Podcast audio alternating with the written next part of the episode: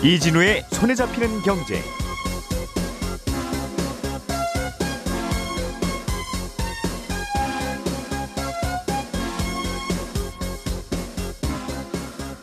안녕하십니까 이진우입니다.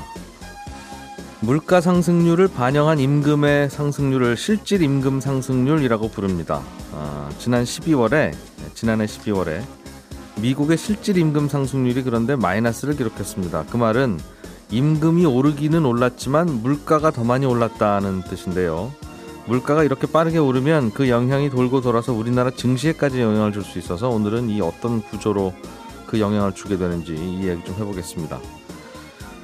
지금은 우리나라 대부분의 아파트가 60% 정도 완공된 시점에 분양을 하는데 서울주택도시 어, 서울주택도시공사 SH가 주택 분양 시점을 완공 90% 시점으로 늦추기로 했습니다. 사실상 후분양제를 하겠다는 건데요. 후분양으로 입주자를 모집하면 어떤 장단점이 있을지 이 내용으로 자세히 좀 짚어보겠습니다.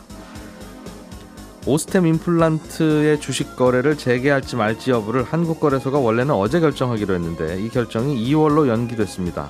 결정이 연기된 배경과 앞으로 어떤 변수가 남아 있는지 이것도 좀 업데이트를 해보죠. 1월 25일 화요일 손에 잡히는 경제 광고 잠깐 듣고 시작하겠습니다.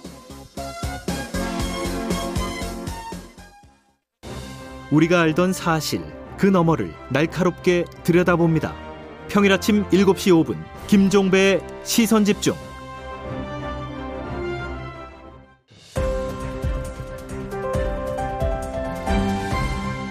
이진우의 손에 잡히는 경제. 자, 경제 뉴스를 정리하는 시간, 즐거운 시간. 한국경제신문 나수지 기자, 손에 잡히는 경제 박세훈 작가, 김현우 행복자산관리연구소장 이 세 분과 함께합니다. 어서 오십시오. 안녕하세요. 안녕하세요. 자, 오늘은 세 분을 소개하는 순서가 좀 바뀌었네요. 아, 그래, 제가 제일 바꿨습니다. 네, 축하드립니다, 나수지 기자님. 네. 자, 박 작가님이 준비해 오신 어, 소식부터 먼저 들어보죠. 미국의 지난달 임금 상승률이 마이너스를 기록했다. 네.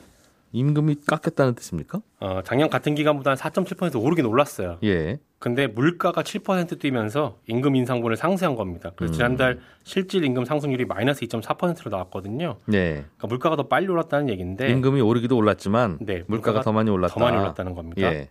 뭐 미국에서 지금 물가가 너무 오르다 보니까 사재기 현상들이 굉장히 심해졌어요. 그래서 음. 외신들 보도된 걸 보면 동네 큰 마트 지날 때 물건들이 거의 없는 상황들이 꽤 자주 연출되고 있거든요. 음. 통상적으로 식료품 파는 곳들은 상품의 한 95% 정도를 재고로 확보를 하고 있는데 예. 지금은 웬만한 식품들은 재고율이 한 60에서 70% 정도로 떨어져서 아, 상품 진열이 거의 안 되고 있습니다. 음. 코로나 확진자를 늘면서 인력난 심해지고 그러면서 식품 공장 멈추고 그러면서 생산량 줄어서 그런 건데 공급망 문제로 그 식료품 수입도 안 되고 있잖아요. 요 얘기는 예. 앞으로 미국의 물가가 더 오를 거라는 그런 의미를 담고 있습니다. 음. 그리고 미국의 물가가 더 오를 거라는 전망은 또 돌고 돌아서 우리나라 주가에도 영향을 줍니다. 이 부분이 이제 오늘은 음. 중요한 내용입니다. 그렇군요. 일단 공급이 안 되니까 매대가 비고 매대가 네. 비니까 세일 안 해도 잘 팔리고 네. 가격도 올려 붙여도 되고 그렇습니다. 그럼 물가가 올라가고 그렇습니다. 그게 우리나라 주가에는 왜 영향을 줍니까? 일단 이번 주 목요일에 미국의 기준 금리를 결정하는 회의가 열리는데 예. 지난주까지만 해도 올해 금리를 두 번, 진짜 많으면 세 번 정도 올릴 거로 예상을 했거든요. 미국이. 네. 예. 근데 지금 돌아가는 상황을 보니까 조금 전 말씀드렸듯이 어 물가가 생각보다 계속 오른다, 너무 오른다. 음. 그럼 이거 금리 더 올리겠다 이렇게 다들 생각을 하는 거죠. 네. 그래서 올해 미국이 금리를 다섯 번 이상 올릴 것 같다라는 몇몇 기관의 전망 보고서들도 주말 사이에 나왔거든요. 음. 그래서 이 금리 인상 변수가 지금 주가에 많은 영향을 주고 있는 게 아니냐라는 예. 해석들이 나오고 있는 겁니다. 올해 금리를 다섯 번 이상 올릴 것 같다는 건 매대 물건이 없는 이 공급망 마비 사태가 네. 올해 내내 갈 수도 있겠다는 생각을 하고 있다는 그런 것도 있고요. 음. 그런 것도 있고 다른 것들은 뭐냐면 단, 순히 이제 공급망 문제로 물가 상승이 이어진다 그러면 사실 예. 이게 금리 올리는 걸로는 공급망 문제를 해결할 수는 없지 않습니까? 트럭이 안 오는 걸 금리 올리면 아유 금리가 올랐으니까 얼른 트럭을 배달해야 되겠구나 이럴 리가 없잖아요. 그렇죠. 그럼에도 불구하고 금리를 올리려는 건 뭐냐면 그냥 이대로 중앙은행이 물가 상승을 방치하고 내버려 두면 음. 사람들의 마음 속에는 아유 물가는 항상 많이 오르는 거구나라는 예상이 고착화됩니다. 그럼 무슨 일이 일어나냐면 근로자들 입장에서는 아, 물가가 오르는 걸 보니까 임금 제 임금도 좀 올려주세요라는 음. 임금 인상에 대한 압박이 강해지거든요. 임금 인상률 눈높이가 높아지기 시작하면 그렇습니다. 이거는 걷잡을 수 없다. 그렇죠. 그래서 임금 인상을 해주면 그게 다시 또 물가를 자극해서 물가 상승이 되고 물가 상승이 되면 또 임금 상승이 되는 음. 악순환의 고리에 빠지게 되는데 예. 이걸 막기 위해서라도 지금 미국 연준을 비롯해서 각국 중앙은행들이 금리 인상 카드를 꺼내 들고 있기는 합니다. 물가는 계속 오르는 게 아닙니다라는 신호를 일단 주는 거죠. 먹히지는 않는 거지만 홍수가 났지만 바가지로라도 물을 좀 퍼내야 네. 아 그러다 보니 올해 계속 금리를 올려야 된다. 네. 그러면 그런 사정으로 금리가 올라가는 건 이해가 되겠는데 네. 그게 우리나라 주식 빠지는 거랑 무슨 관계로 연결됩니까? 이 주가 빠지는 거랑 금리랑 예. 딱 하나로 연결지어서 설명을 할 수는 없습니다만 음흠. 어쨌든 금리를 올린다라는 건 시중의 유동성이 좀 축소가 된다라는 거잖아요.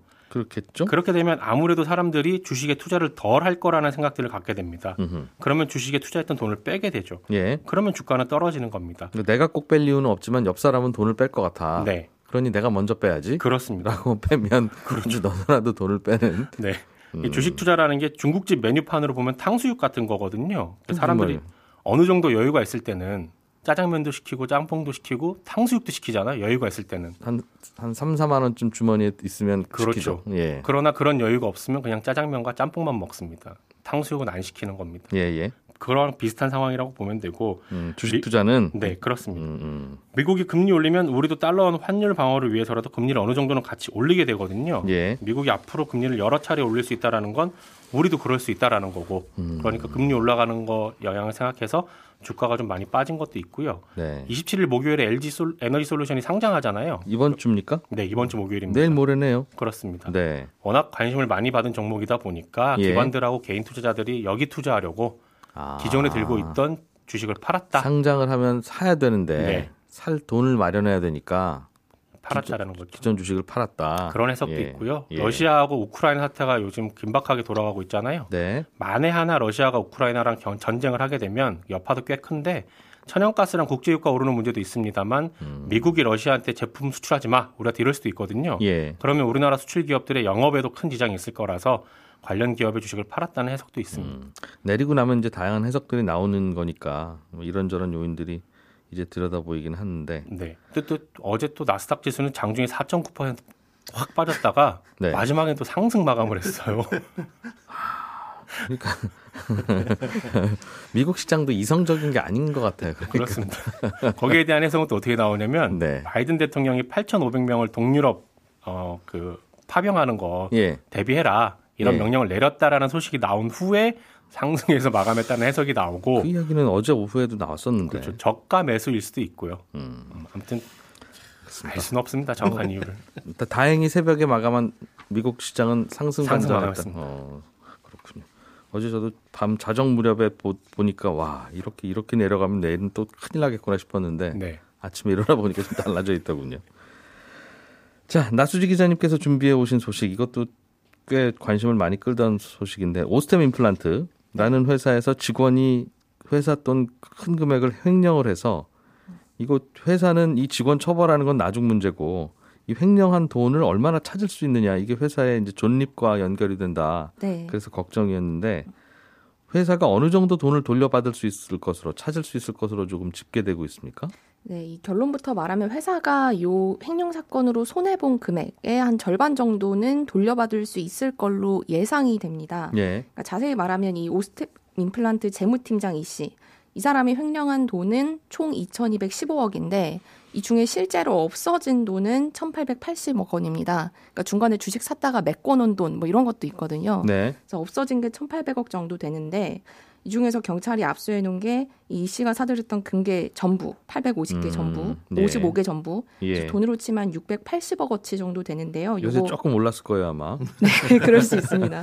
그래서 요거 경찰이 전량 압수했고요. 네. 현금 한 4억 원 정도 그리고 음. 아직 미처 못 팔았던 그 주식 252억 그리고 파주와 고양시 건물 80억 해서 총 1,007억 원을 회사가 돌려받을 수 있을 걸로 예상이 됩니다. 그럼 이 직원은 이런저런 투자를 했다가 천억 원을 날린 겁니까? 2천억 원 회사 돈 빼서? 네, 주식 손실도 있고요. 아직 그 일부 추적 어, 추적을 하고 아, 있는 어딘가에 있을 텐데. 있고요. 예, 예. 아, 알겠습니다. 그러면 일단은 2천억 원을 대략 2천억 원을 주, 직원이 횡령했다가 네. 주머니 얼마 남아 있는지 이리저리 털어보니까 천억 원이 있다. 네. 이 천억 원은 그럼 회사 금고로 다시 넣을 수 있는 겁니까?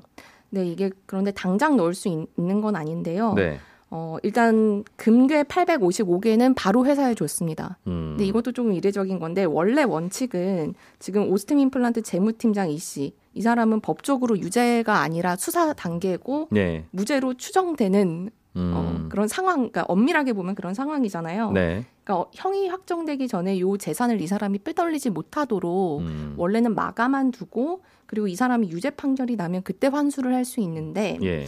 어 근데 이 경찰이 금은 회사에다가 이번에는 좀 이례적으로 바로 주겠다라고 얘기를 했어요. 음. 그러니까 명분은 어, 피해자가 소액 주주인데 이 네. 소액 주주들의 피해로 어, 이어질 수 있으니 음. 좀 빨리 손실을 메꿔주는 게 좋겠다라는 얘기가 이제 대외적인 얘기고 네. 또 현실적으로 생각해 보면 이 금괴가 855개잖아요. 그래서 네. 박스로도 한 42개라고 하는데 경찰이 보관하기가 부담스럽다. 네, 요거 그냥 어디 창고에 넣어놓고 자물쇠 하나 잠궈 놓으면 되는 게 아니라 보관 비용도 계속 드는 것이라 네. 이런저런 상황을 감안했을 걸로 생각이 되고요. 그리고 나머지 금을 뺀 나머지는 이제 유죄 판결이 되면 어, 회사로 가게 되는데 그때 주식 가치 뭐 이런 것들이 어떻게 될지 몰라서 실제 정확히 회수 가능한 금액은 그때 가봐야 알 수 있을 것 같습니다. 네. 이 회사는 계속 그럼 지금은 거래 정지가 돼 있는데 네. 앞으로 계속 상장을 유지할 거냐 아니면 이런 식으로 직원 관리도 안 되고 내부 통제도 안 되는 회사는 상장시킬 자격이 없어라고 판단하고 상장 폐지를 시킬 거냐 이것도 심사 중인 거죠. 네, 이 원래 결과가 어제 나오기로 했는데요. 이게 예. 한번 더 미뤄져서 15일 더 연장을 했습니다. 그래서 다음 달 17일에 어, 심사를 할지 말지, 그러니까 예비 심사를 할지 말지를 하는 심사를 지금 하고 있는 거거든요. 아 그래서- 상장 폐지 여부를 논의할지 말지를 논의한다. 네, 맞습니다. 예, 예. 그래서 그 결과가 이제 17일에 나올 예정인데, 논의하든 논의 안 하든. 네, 맞습니다. 네. 그래서 그 결과가 나오는데 그때 만약에 논의를 안 하기로 했다, 그럼 예. 이거 그냥 바로 그날 부터 거래 재개되고요. 네. 어, 근데 이렇게 미뤄진 거는 아무래도 횡령 금액 크고 또 회사가 워낙 제출한 서류가 많았고 음. 그리고 지금 지난해 감사 보고서 한창 마무리 중일 텐데 3월 말에 보통 발표를 하잖아요. 네. 그러니까 요 감사 보고서에서 회계법인이 횡령 사건 어떻게 반영하고 또 의견은 어떻게 줄 건지 좀 음. 거래소에서 어, 물밑에서 확인하기 위한 게 아니냐. 그래서, 좀 예. 그래서 연장이 된 걸로 보이고 있습니다. 음. 그 상장 폐지 여부를 테이블 위에 놓고 심사할지 말지도 다음에 조, 조금 더 미뤄서 생각해 보자. 네, 네, 맞습니다. 거래가 언제쯤 재개될지가 주주들은 제일 궁금할 텐데 네, 베스트 시나 주주들 입장에서 베스트 시나리오도 있을 거고 그렇죠. 뭐 최악의 경우는 상장 폐지까지도 시나리오에는 있을 텐데 어. 빨리 거래돼 거래 정 개- 재개가 되면 언제쯤입니까? 가장 빨리 되는 거는 이제 심사를 아예 안 하겠다, 안 해도 된다라고 아. 해서 다음 예. 달 17일에 어, 그렇게 결정이 나면 18일부터 바로 거래 예. 재개가 되고요. 예. 요 가능성은 조금 낮다고 보고 있고 워낙 사건 음. 규모가 크다 보니까요. 네. 어, 만약에 그럼 심사는 해야겠다라고 하면 이제 회사가 어떻게 회사 바꾸겠다라고 방안을 적어서 내고 요걸 거래소가 받아서 음. 기업 심사 위원회라는 걸 열어서 여기서 심사를 하는데 예. 요게 빨리 되면 한 이 결과가 네 달 정도 뒤에 나옵니다. 그러니까 음. 5월 정도에는 어, 상장 폐지가 되는 건지 네. 아니면은 거래 재개가 되는 건지 또 한번 어, 결정이 되게 되고요. 음. 근데 만약에 여기서도 안 되겠다, 상장 폐지를 해야겠다. 네. 라고 되면 여기서는 또 최소 1년에서 6개월 아 그러니까 가장 좋은 시나리오는 여기서는 음. 바로 상장되는 거 그리고 중간이 개선 기간 부여되는 건데 아 계속 결차가 복잡하군요 이게. 예. 음. 6개월에서 1년 정도 그래서 최악은 상장 폐지인데 이렇게 되면 한 2년 넘게도 거래 정지가 될 수 있습니다. 그렇군요. 그래도 이게 참 금괴로 갖고 있어서 얼마나 다행이에요. 이분이 뭐 돈 빼돌리려고 비트코인 같은 거 갖고 있었으면 이거 어떡할 뻔했습니까? 훨씬 더 회수가 어려웠겠죠. 뭐 갖고만 있었어도 지금 거의 뭐 크게 내렸기 때문에 아, 자 다른 얘기 좀 해보죠. 김현우 소장님, 네. 어, 지금은 선분양하는 아파트도 있고 네. 후분양하는 아파트도 있는데 네. 선분양하는 아파트는 그냥 땅만 사고 이제 공사 시작할 정도만 되면 바로 분양을 하는 거고 그렇죠. 후분양 아파트는 지금 공공분양 아파트 중에는 후분양을 의무화하거나 하는 경우들이 좀 있죠. 일부 있습니다. 요 제도가 좀 바뀐다면서요? 네, 일단은 그 SH에서 바꿉니다. SH에서 먼저 바꾸는 건데 기존에도 후분양을 할 때는 아파트가 한 전체 공정 중에 60에서 80% 이상 지어졌을 때 요 시점에서 분양하는 걸 후분양한다. 후분양이라고 합니다. 예, 예. 아, 그런데 이제는 앞으로는 90% 정도 지어졌을 때 분양을 하겠다라고 SH가 어제 발표를 했어요. 네. 그러니까 후분양이 논의된 거는 2017년에 본격적으로 논의가 돼서 이미 제2차 장기 주거 종합 계획이라는 것에 반영이 돼 있습니다. 음. 아, 요게 2013년부터 2022년까지 예, 주택 공급을 어떻게 할 것이냐 이런 장기적인 계획인데 그 계획을 들여다보면 2018년부터 올해에 이르기까지 단계적으로 후분양 비율을 늘리겠다. 음. 그래서 신혼희망타운을 제외한 모든 공공분양 주택은 70% 정도의 물량은 다 후분양으로 하겠다. 요게 이제 계획에 잡혀 있어요. 그런데 음. 주택 공급이 더뎌지고 집값이 중간에 치솟다 보니까 이제 선분양 정도가 아니라 사전 청약까지도 지금 하고 있는 상황인 거고요. 예. 아, 그런데 이때 후분양 기준이 60%였는데 SH가 지금까지는 그 60% 맞추던 거를 90% 공정률에서 거의 다 지어진 상태에서 어, 후분양을 하겠다라고 어제 발표를 한 겁니다. 선분양할지 후분양할지는 그때그때 다른데 네, 상황에 그렇습니다. 따라서 만약 후분양을 한다면 예. 건물이 90%는 지어진 다음에 후분양을 해라. 그렇죠. 왜요? 왜 이렇게 바꾼 겁니까? 어, 일단 그 가장 큰 이유는 실물에 가까운 주택을 보고 살 수 있으니까 그렇게 하면 부실이라든가 아니면 네. 미분양의 위험을 에, 건설사가 다 진다. 아, 그러니까 이 소비자 입장에서는 어느 정도 지어진 아파트를 보고 살 수 있으니까 중간에 무너질까봐 그러는군요. 예, 지금 예. 뭐 광주에서 일어난 그 사고가 음. 어떻게 보면은 뭐 가장 대표적인 사고가 될 수가 있는데 예. 이게 이제 서울시 같은 경우에는 오세훈 시장의 공약이기도 했었어요. 어, 그리고 이제 부실로 재해가 발생을 하더라도 그 책임 자체가 예. 돈을 건설사가 분양하기 전까지 계속 지어 올리는 거니까 아무래도 좀 음. 더 튼튼하게 짓고 그리고 그 리스크는 건설사가 안지 않겠느냐. 그래서 품질이 올라가지 않겠느냐라는 게 주된 목적입니다. 잘 지어놔야 이제 다 보고 사, 사시니까. 그렇죠. 그림만 보고 팔 때는 그냥 쉽게 팔았는데. 네, 지금까지는 사실 뭐 그림 아니면은 모델하우스. 모델하우스 안에 들어가서 그 내부만 보고 샀잖아요. 예. 아, 그런데 공공주택 같은 경우는 이렇게 그냥 하겠다 하면은 돼요. 정해서 하면 되니까 문제는 네. 없는데 민영주택 같은 경우에도 뭐 인센티브를 주고 있기는 하지만 지금 시장에서는 분양가 상한제 피하려고 후분양하는 아파트들이 덜어 나오고 있습니다. 아 지금도 후분양을 하면 다 짓고 분양하면 분양가 상한제를 적용 안 받아요. 예, 적용을 안 받습니다. 음. 그러니까 건설사가 선분양하게 되면 공사대금에서 한 절반에서 70% 정도는 계약금하고 중도금으로 에, 소비자들한테 이, 입주자들한테 받을 수가 있으니까 그 돈으로 집을 짓고 하게 되는데 큰 돈 안 필요하죠. 그렇죠. 그 부담이 덜, 덜게 됩니다. 그런데 중간에 이제 건설사가 부도가 나게 되면 그 계약자들이 문제가 생길 수 있으니까 요걸 음. 이제 주택도시보증공사에서 에, 보증을 해주면서 간접적으로 분양가를 통제를 한 거죠. 너 음. 이만큼 이상은 올리지 마라라고 건설사에 요구를 한 건데 후분양하게 되면 자기 돈으로 짓는 거니까 내가 내 돈으로 지어서 내가 파- 비싸게 받겠다는데 무슨 그렇죠. 상관이냐? 그러니까 에, 건설사 입장에서는 음. 그런 보증도 필요 없게 되고 분양가 통제에서도 벗어날 수 있게 돼서 예. 일부 어, 아파트 단지에서는 이 후분양을 하고 있는 그래서 음. 그리고 나서는 이제 마음대로 가격을 올릴 수 있는 아파트들이 늘어나고는 그런 있습니다. 구조다. 네. 근데 후분양을 한다면 70% 짓고 분양하지 말고 90% 네. 이상 짓고 분양하라고 하면 예.